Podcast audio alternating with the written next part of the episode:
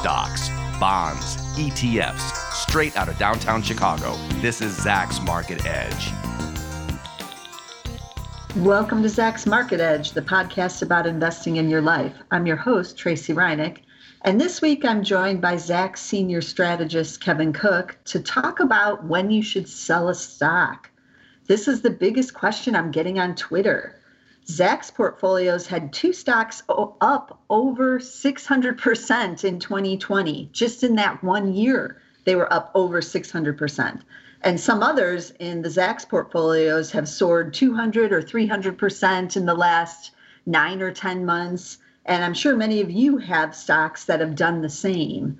Then there's also the issue of people who have been long term investors who also have big winners. Some of those can be, you know, up 10 baggers, as the saying goes, and up, you know, triple digits and more as well over the last five to 10 years. So when should you sell? This is one of the most difficult questions in investing, I feel and there's a lot of components to it. So I asked Kevin to be on the show this week because he recently sold a big winner out of his healthcare innovator portfolio. And I was kind of surprised to see it because it's a big winner and suddenly up, oh, he's selling it.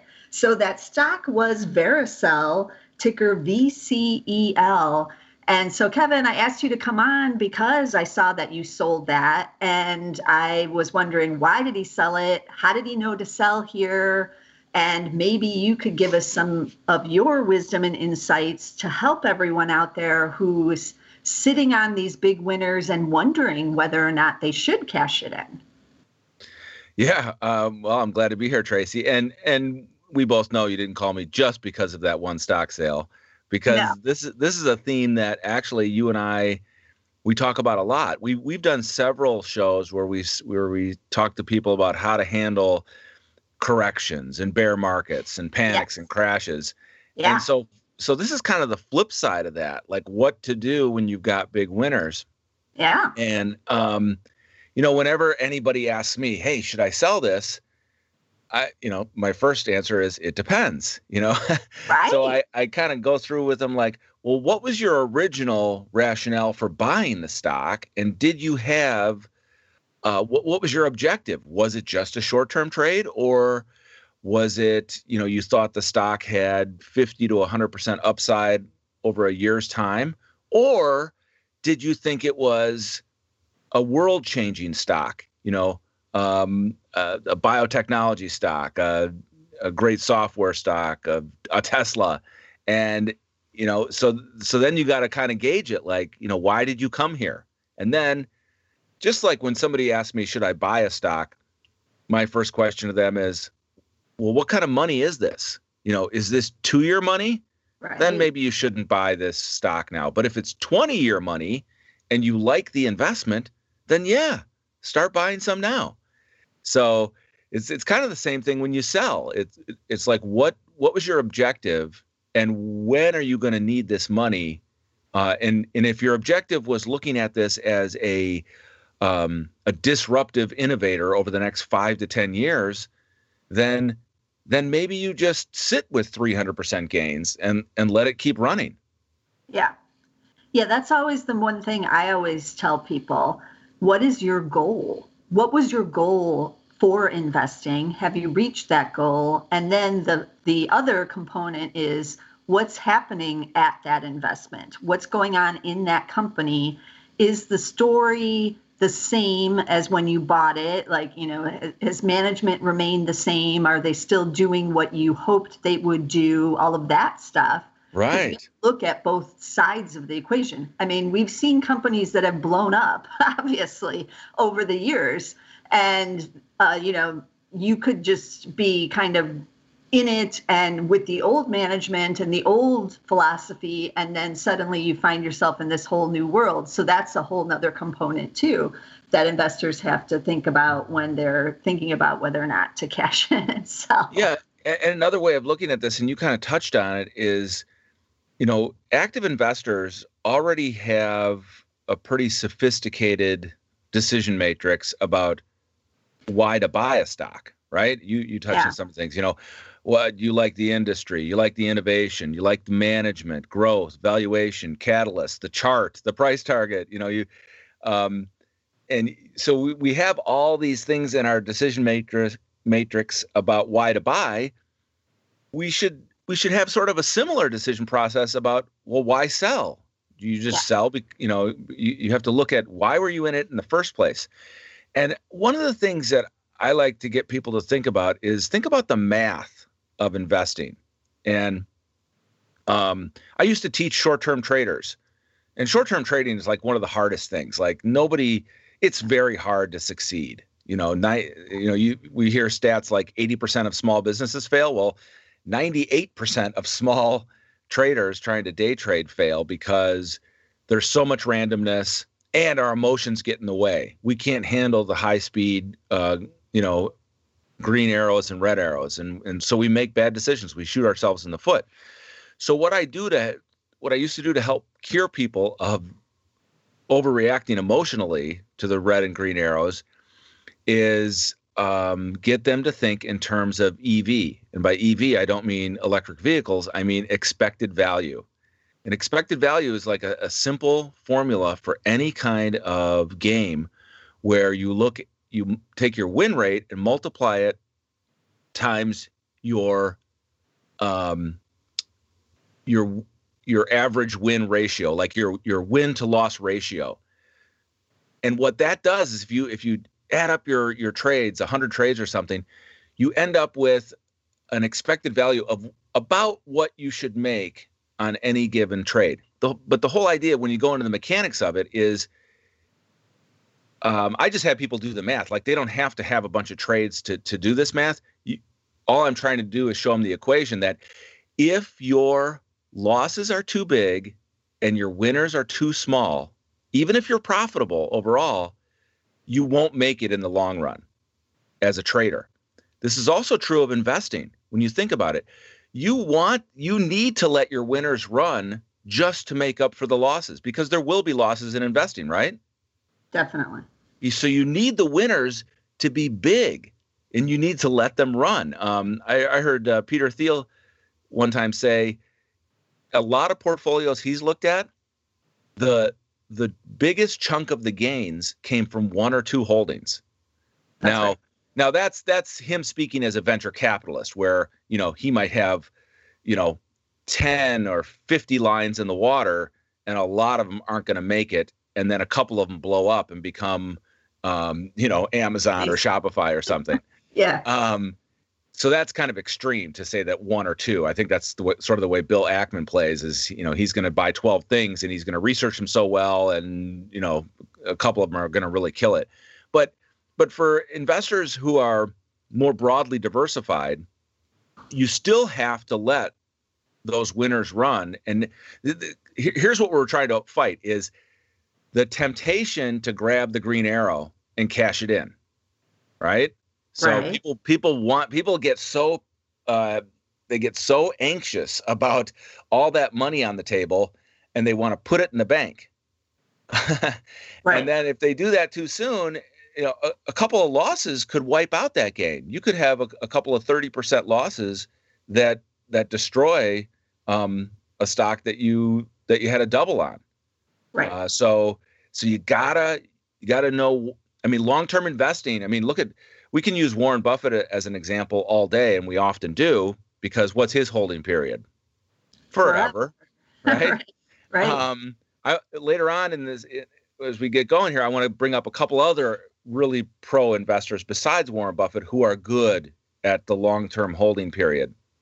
Right. Um, but even with the long term, if you look at what Buffett has been doing the last couple of quarters. Now, it may be him or it may be his lieutenants. We don't know because he never really tells us who decides these things usually. But even with his Apple position, which is now completely dominating his portfolio because of the big gains there, he did sell some shares last quarter. He did take a little bit off the top there. So apparently he is cashing in on on some of these big gains as well. Yeah, and it might be a yeah, it could be sort of a rebalancing thing for him. And exactly. you know what? He's he's not afraid to make he's not afraid to admit his mistakes, right? No. He, he wasn't in tech forever. He finally buys IBM. That turns out to be a dud. But yeah. along along the way, somebody woke him up to Apple. well, and, you know, times, yeah. You know what? And they probably showed him the cash flow, right? That's right. They, they probably it wasn't about the phone and the and the and the no. trendy products. It was about look at this cash flow, and he's like, "Holy smokes, give me some of that." Yes, he loves that. Yeah. you know the the so when I talk about people eager, uh, you know, we get so anxious about that green arrow and we want to hang on to that money and put it in the bank um, before it goes away. Part of the problem is is that well, this is the way I sum it up. If you, as an investor, if you're seeking perfection, you should see a psychiatrist because there is no perfection, right? right? We're all going to make mistakes. We're all going to pick stocks at the wrong time and lose money. So, um, the, the, the what people this this tendency we have where our brains are like it's the monkey mind. The monkey mind is like you know so tense and nervous and and we experience this agony of missing the top or the bottom. Well, nobody gets the top or the bottom all the time. Right. And if right. you if you live in that world, it, what it, what it happens is it clouds your decision making it drives your money away and it prevents you from ever developing a set of rules and a process you know so that you can be systematic about well this is this was my rationale for buying this stock i still think it has five years to run so i'm going to sit with the 200 or 300% win i mean um, the big investors besides buffett that i wanted to bring up are the are a couple that killed it in tesla along with some other things and that's the Scottish hedge fund Baillie Gifford, which is was founded in Edinburgh in 1908 and is still there, and uh, and then uh, ARK Invest, Cathie Wood.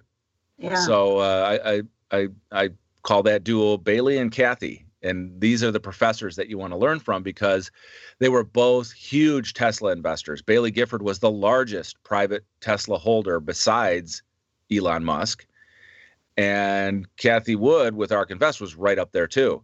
Yeah. Um, and they never they never faltered. Um, so uh, I remember once I discovered their large positions in Tesla, and and with Cathie Wood had like a five thousand dollar price target. You and I did a show on it in January, and then she moved yes. it up to seven thousand. Um, this was a year ago.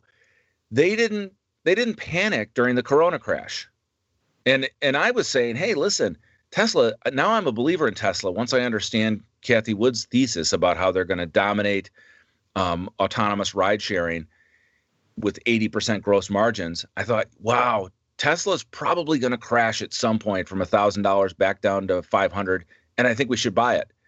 But did I do that during the corona crash? No, because everybody was saying the economy shut down, you know, the the Fremont auto plant for Teslas that's going to shut down you know, this is not the time to be buying car stocks. yeah, that's and, the, yeah. And Baillie Gifford and Cathie Wood never, you know, they just hung on. In fact, they were buying more.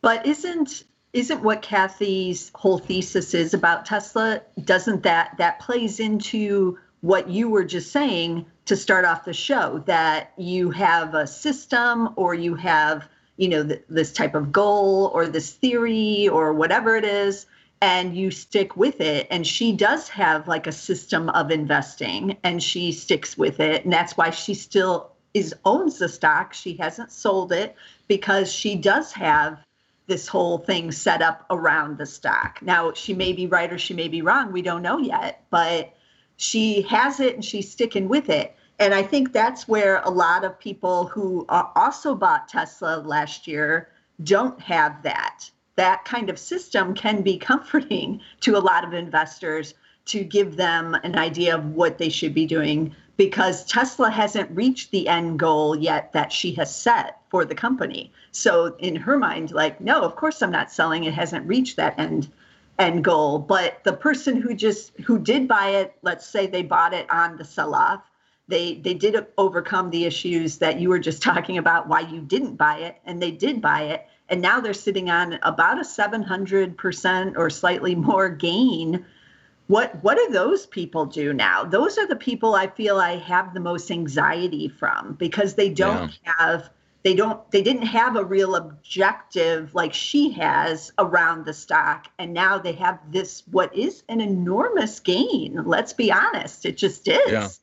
And yeah, and I, I mean, there's nothing wrong with selling some of the position too. You well, know, it's like that was my next question. Like, yeah, you know, I believe in taking some off the table if you feel that anxious about it, because what difference does it make if you're cashing it in like isn't that is part of your goal we should hope that you wanna mm-hmm. you wanna make profit and gains so but this goes back to the other component you were just also mentioning about the timing and that some people believe like they're going to leave further gains on the table. They have 700% what if it goes up a thousand and they had sold half of their position? Then they're missing out. And so that that that anxiety about the missing of further gains is giving making yeah. them frozen basically. Well and that and that goes back to the thing of seeking perfection. You know yeah. you're never going to nail the exact top and um and and i should clarify that both the Baillie gifford funds and the ark invest funds did have to sell some tesla okay. because the because the positions were too large a percentage of their portfolios okay you know it was just a matter of we can't have something that's 15% of a fund. You know, yeah. we need we need to pare that down to 10% or lower and and and they're that way they're prepared to buy the dips too. So basically they're they're doing, you know, an, an old school thing that I learned a long time ago from from Jim Cramer is uh, hold core and trade the, you know, trade the balance, trade around it. Yeah. Um so you hold a core position and you you buy the dips and sell the rips on partials and that sort of you know that sort of funds it. So um, let's go back to your Vericel because I sure, am sure. curious about why did you sell that? Yeah. You had a, you had over a hundred percent winner in it in a short period of time too, I believe, right? It was not real yeah, long that you've held I that. I bought it in July, and so okay. Vericel, um, they have some proprietary technologies for uh, skin regeneration from severe burns. So we're talking like fourth degree burns, they have a way to help your body grow new skin cells. And it's not, you know, you're not going to be perfectly restored, but I've seen, you know, when when you're talking fourth degree burns, that's deep into the yeah. um, the skin tissues. Uh, you know, those people will take, you know, any kind of regeneration.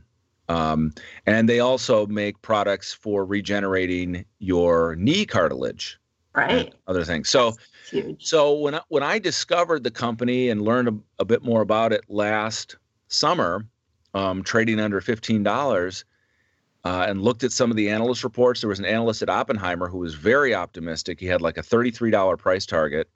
And then i saw them uh, seeking fda approval for um, one of their uh, formulations called nexobrid which that that's still pending um, I thought, you know what, this is a I like the risk reward here, and um, and you know the the stock finally started to get noticed, um, and you know got over thirty dollars, and there were no analysts uh, with price targets really. I mean, the average price target was was like twenty seven, and so at thirty one bucks, I thought, you know what, they're still going up against the FDA gauntlet to get approval for for the next level of this. Um, I'm just going to take the 100% gain now and see what happens. You know, because it's still a small company. It's still, yeah. You know, something could go wrong with the FDA. Whenever you're going into an FDA approval, it's a it's a coin flip. You know, it's a gamble. Right. right. So, um, you know that. So so that was sort of my decision matrix. Is like I got a big chunk of what I came for, and you know if tomorrow uh, some big biopharma company comes and buys them for you know a couple billion dollars and the stock soars to 50 um, will i kick myself?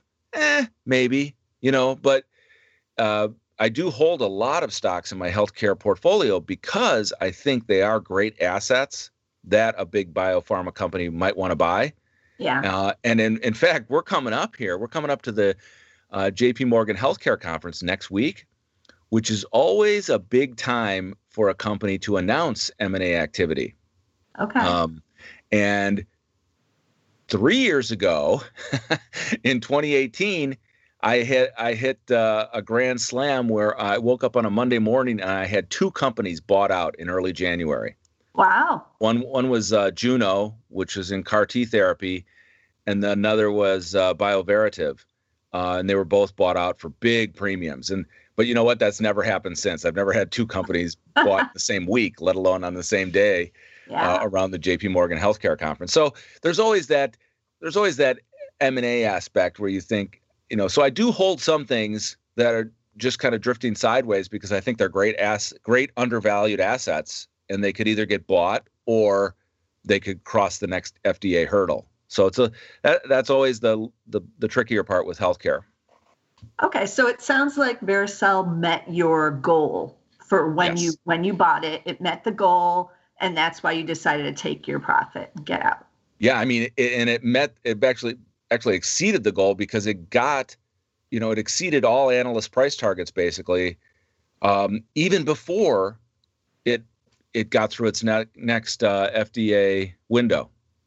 Okay, wow, that's one to keep on my watch list though, because I know you've talked about it before, and Yeah, and and and uh, for the uh, regenerative regenerative uh, uh, knee cartilage business, yeah, they've got they've got a uh, an Olympic swimmer who's like she's like she's probably in her 50s um and she had some knee problems you know she's a Yeah. mother and uh she just she does a uh, a testimonial for them about how you know she's she got her knees back because of their technology yeah. The knee cartilage part intrigues me, maybe even more than the the burn part, but both are are really great. So yeah, um, there's a lot of people with knee issues that have to get the knee replacement that they otherwise might not need to do if they had a product like this. mm-hmm. So that'll be interesting to watch. Okay, so let's switch over to a different scenario of, and I, I talked a little bit about this at the open as well, about the investor who is a long term investor. They bought years ago, and let's say they bought one of the FANG stocks years ago. And I have a friend who bought Facebook, ticker FB, as everyone knows. Um, a little bit after the IPO when it fell back, when it sold off. And he has a cost basis of $30 a share. And the, the shares had traded as high almost at 300, I think, last year. So he basically has a 10 bagger in it. What about investors like him who he has held on through the ups and the downs and he has the big winner in there? Uh, in any of the FANG stocks, I guess you could say the same thing. They all have done well over the last five to ten years, basically. So, what what about those investors? Do, does the same kind of analysis apply? Do they still go back to like, why did I buy this? What is my goal? And how do you decide when to sell one of these long term winners? Yeah. Now, I mean, I can talk about this a couple different ways, and I'd almost prefer to talk about it company specific. Okay. Um, like, you know, kudos to your friend who did this. Yeah. because he hung on. That's right. Um, but I would have been because I would have been scared out with all the regulatory The privacy pressure. Yeah. that Facebook was up against, and and I mean, got to be honest, Zuckerberg never looked good when he went to the Hill, right? He, right. he was Right. always in the crosshairs, and he and he came on. He didn't come off as you know, uh, remorseful about anything or conciliatory about anything. You know, so it was just like, oh my gosh, they're going to hammer him, and you can't you can't fight the government. So if if if if, if you know industry regulation is gonna is gonna change a business, but that hasn't happened. So Right. then it's like, I, so the, so in the one sense, we we opened with saying, well, what was your original thesis for buying, and how much of that how much of that has changed? You know, was this a one year investment or a ten year investment? But with with a Facebook, you're allowed to reevaluate, right? Yeah. Especially when the government's involved. Um, I have a similar story with Alibaba. I've always been a big Alibaba fan, but they just ran into a big regulatory wall. Um, first, Jack Ma must have really annoyed the uh, the party rulers, um, Yeah. and so they wouldn't let Ant Financial go IPO, which was what basically what put Alibaba above 300 a share, and then they're getting um, uh, drawn and quartered for possibly antitrust action. So, yeah. uh, so that's why Alibaba's got knocked down. Facebook has seemed to, you know, sort of find its way, and then you, so you have to look at it. Okay, if they can, if they can get on Washington's good side and and clean up their act with whatever it is, privacy, uh, disinformation, um, any of that, then what is where will the core business make money? You know, and if it's just advertising, um, I I would say, you know, yeah, reevaluate. Also, di- look to diversify the the the killer advertising platform of of 2019 and 2020 is the trade desk, which is which is what I call the CME of advertising on uh, on the web and on connected TV. You know, streaming TV.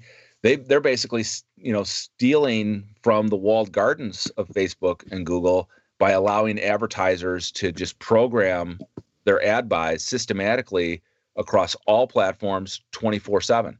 So, yeah, you could still hold Facebook, but look at where advertising dollars might also go if that's still Facebook's core business. Yeah, that gets back to what I was saying that, you know, the longer term investors who have these big winners need to really evaluate and check in on what their companies are actually doing and whether or not that business remains the same business that they bought or is going in the direction that they want it to go into and all of that. That's a, definitely a good thing to point out because you know, a lot can change in 10 years or 20 years for sure. And um, people need to to be checking in and not not always expecting everything, you know, is just going to be run smoothly along all that amount of time period. Yeah, and I'll give you a, a real specific example again between Facebook and Alibaba. As soon as the regulatory stuff slammed Alibaba, um, I started selling some because I'm like, you cannot okay. fight you not only cannot you not fight the U.S. government, you definitely don't want to fight the Chinese government, and that and that's actually been a thesis of yours for a long time. Is you do not like the you know it's it's like the favored company status or not in China, right? Um, and that's why I always I only stay with the big companies. I didn't think that Alibaba would run afoul, but obviously Jack Ma said some things that were not acceptable to the to the party. Right. And uh, so what I did is I sold some shares to make me feel more comfortable. And I didn't sell at the high, I didn't sell over 300. Um, and now I'm in a position to, after this settles down, maybe I buy some back. And I and I think a lot of Facebook investors did that too, when, you know, when Facebook first started having problems after the 2016 election, and since then, and you know, um, at least in uh, at least in your friend's case, you know, he was just like, I'm just holding this forever. right. Right. Yeah, that's the thing. I own Facebook in my own personal portfolio too, and I did not sell when they had all those initial privacy issues. Okay. Um, and I haven't sold it now either, now that they have the FTC. Like, there is a legit uh, concern that they yeah. may be busted up and may have to spin off like Instagram or, or WhatsApp or both of them separately. Um, but yeah, nobody- we hear all these smart people like, um, like uh, Professor Galloway. He thinks they should all be broken up, right? Yeah, yeah. And and the same thing with Google. I mean, Alphabet. You know, they they could spin off YouTube and a couple of their other divisions too. But but we'll see what happens. Um, but it doesn't seem to be impacting the actual stocks right now, at least. But it is something. Does, it, does that, that mean we're in a bubble? I don't know. Maybe. I mean, this is some of the things that get glossed over when things get a little too hot, right? Right.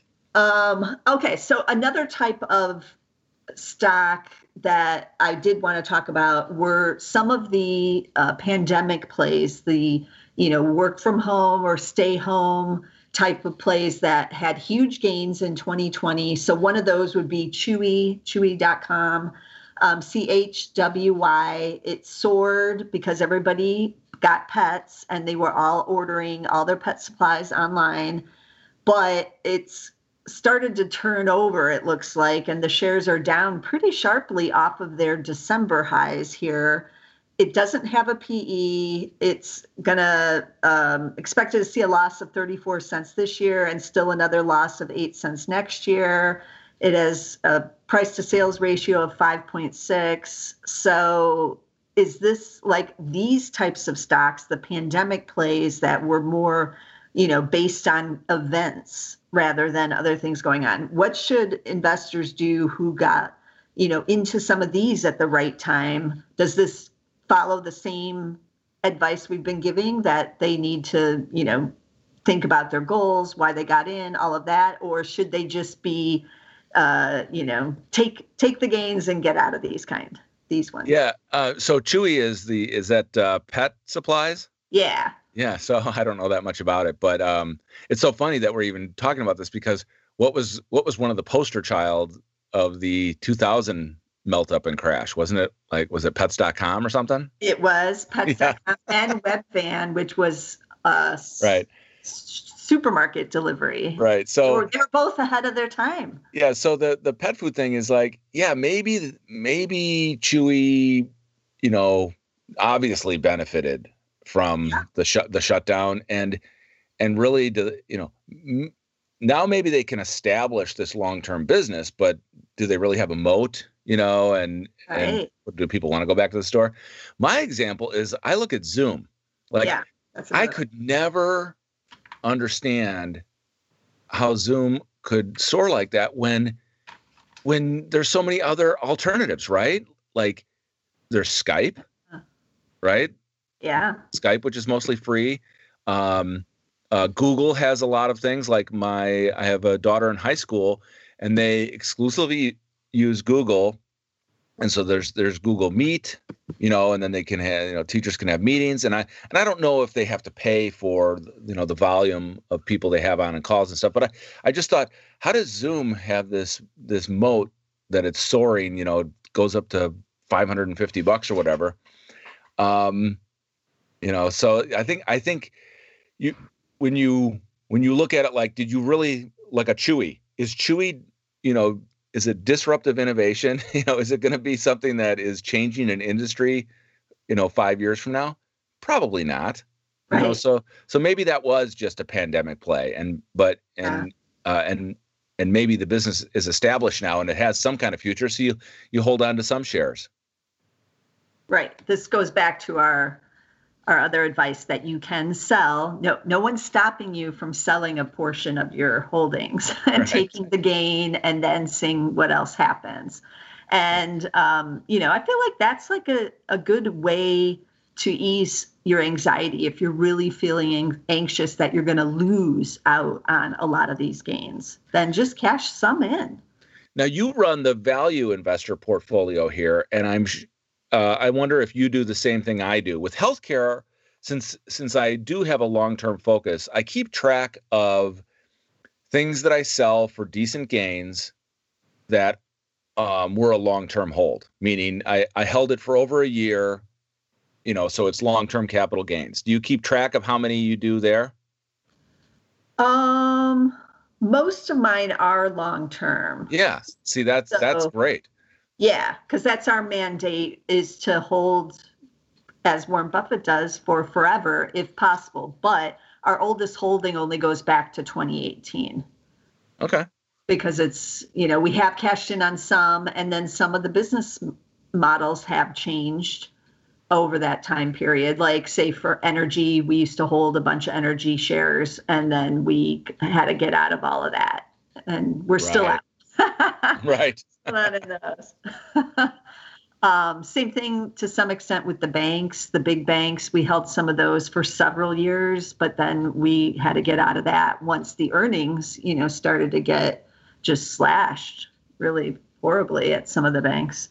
So, um, but yeah, we we hold for the long period over there, but it does it does um, because that's our mandate it that brings up another issue too with when do you sell like we have some that we've held for several years that are big winners in there but we do what you and I just did on this podcast and we look at the underlying business why did we buy it what do, does that earnings uh, picture look like you know, what's happening with sales. Is the management still good? Are they still following their strategy? All of that, and then we we decide whether or not to get out. So yeah, it's a lot of questions you have to ask. Yeah, and uh, you know, sometimes you know the market, the market is not rational and it is not efficient. I mean, if it were, you know, everybody would either be rich or nobody would be ma- making any money because everyone everyone would be in the same trades, right? So, yeah. look, um, I'm going to do a thing tomorrow, actually for for our team. I'm going to do a presentation on um, great stocks that were held down for a long time, and it seemed like half of Wall Street hated them, and then they exploded higher. Okay. And that that list includes things like Square and Tesla uh, and my CRISPR stocks. Um, Baidu just exploded, and guess who I found out was buying Baidu? Cathie Wood. Really? Uh, yeah. Yeah, and I'm glad I got it. That was like the one time I got in something before her. Um, but but uh, a little bit to my credit, I was already buying the CRISPR stocks for the past three years before I knew she was a heavy investor. Yeah. Um, and Square, but but Square is a great example of something that they a, a stock that was just irrationally hated by Wall Street and held down at like fifty and sixty dollars for the longest time. When um, I was following one analyst, uh, Dan Dolev, who was like, the, the Cash App is growing tremendously and when you look at the ecosystem, like I called Square the the Apple of fintech, not because of products, but because once you got the one product that you could swipe a credit card with for your business, then it created all these other services for a small business person. Like, why would they ever want to leave? You know, yeah. uh, accounting, uh, loans, bookkeeping, um, you know, uh, sales tracking, inventory tracking, all this stuff that just, and then Square would just use the data and I couldn't believe how Wall Street hated the stock. And like even coming out of the pandemic, there were banks saying, ah, we're a hold, we're a sell, you know, $70 price target is the best we can do. And you know, now Square's making new highs above 220. Wow. Um, you know, so that that's one example of how things get but but Kat, what Cathie Wood did is she just bet on the innovation. She's like, they are going to be, you know, this disruptive player in fintech um, oh, and I also I also call Square Jamie Dimon's favorite mistake because in 2019 at a, at a JP Morgan Investor Day, you know, he was asked, uh, Jamie, you know, you guys are doing so many things right. I mean, who could possibly take you on? And he goes, actually, I'd like to turn it around and say, point at somebody who I wish we did what they did, and that was Square. mm. So, um. My, my point with that is like when you when you when you do pick something that you believe you know has this this sort of disruptive quality or as a technology platform that changes something five to ten years from now um, it it can be hard to hang on especially yes. if it seems like uh, half the investment community doesn't like it and so you know anybody who hung on to tesla or square um, obviously recognized that that challenge. And the the crispr stocks for me i just um, the CRISPR stocks just all exploded in December after the um, the ASH meeting, the American Society of Hematology, and they may be on now to double and triple from here because th- they went from two to three billion market caps. Now they have five to ten billion market caps, but we're talking about a science that that could be the greatest discovery of this century. You know, gene editing. You know, should they should that whole should all three of those stocks really just trade for less than you know 15 billion? Yeah it sounds like i'm going to have to have you on a podcast to talk about all this. Yeah. Well you'll see we'll see how well i present it tomorrow to to our uh, strategy team.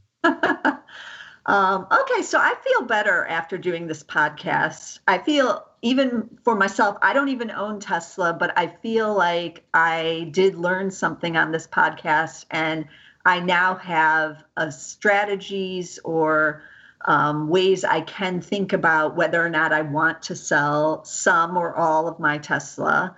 And that makes me feel better, even though I don't even own it. So hey, I, let me give let me give you one more like Square Roku. Everybody, oh, yeah. Yeah. half of Wall Street hated Roku. The guy, a guy at Wedbush was like, you sell this, it's going to 60 bucks. And I was like, I want to buy it at 100 bucks. But the, the Bears got in my head saying, this is just a piece of hardware, you know, that can be duplicated by anybody. And then Comcast came out with some copy that was only like five bucks a month. And I thought, oh, that's it for Roku. Well, Roku is now, you know, a $350 stock because, you know, they were doing something, you know, with connected TV and advertising and data tracking that has made the difference for their business. Yeah. Yeah. Okay, so we talked about a lot of different stocks on this week's episode. I'm going to go through a lot of the tickers. Um, and as always, remember to have a plan of what you're doing with your investments because that will make you uh, feel better. And I know a lot of people like the um, system types of investing that's why we have the Zacks rank. The rank does help you to some extent with that kind of system thing. So, might want to check out the rank if you're interested in that. It is a short term recommendation, remember, just one to three months. So, it's not really going to help you to tell you whether or not to sell Facebook, but um, it's still the rank is a good way to get into a system type of investment. So, let me recap those tickers. Vericel is VCEL. Then we did talk about Tesla many times, TSLA. Facebook is FB. Chewy is CHWY. Alibaba, BABA. Trade Desk is TTD. Zoom Video is ZM, remember, not Zoom. It's ZM. Square is SQ. Baidu, B I D U, and then we had Roku there at the end, R O K U. And as always, be sure to subscribe so you don't miss a single market edge, especially when I have Kevin back on to talk about the CRISPR stocks. You want to make sure you're subscribing to get it at all times. You can get us on Spotify and on Apple Podcasts and many other platforms, including SoundCloud. But get us somewhere, and I'll see you again next week with some more stocks. This material is being provided for informational purposes only, and nothing herein constitutes investment, legal, accounting, or tax advice, or a recommendation to buy, sell, or hold a security. Do not act or rely upon the information and advice given in this podcast without seeking the services of competent and professional legal, tax, or accounting counsel. Publication and distribution of this podcast is not intended to create, and the information contained herein does not constitute an attorney client relationship. No recommendation or advice is being given as to whether any investment or strategy is suitable for a particular investor. It should not be assumed that any investments in securities, companies, sectors, or markets identified identified and described were or will be profitable. All information is current as of the date herein and is subject to change without notice. Any views or opinions expressed may not reflect those of Zacks Investment Research as a whole.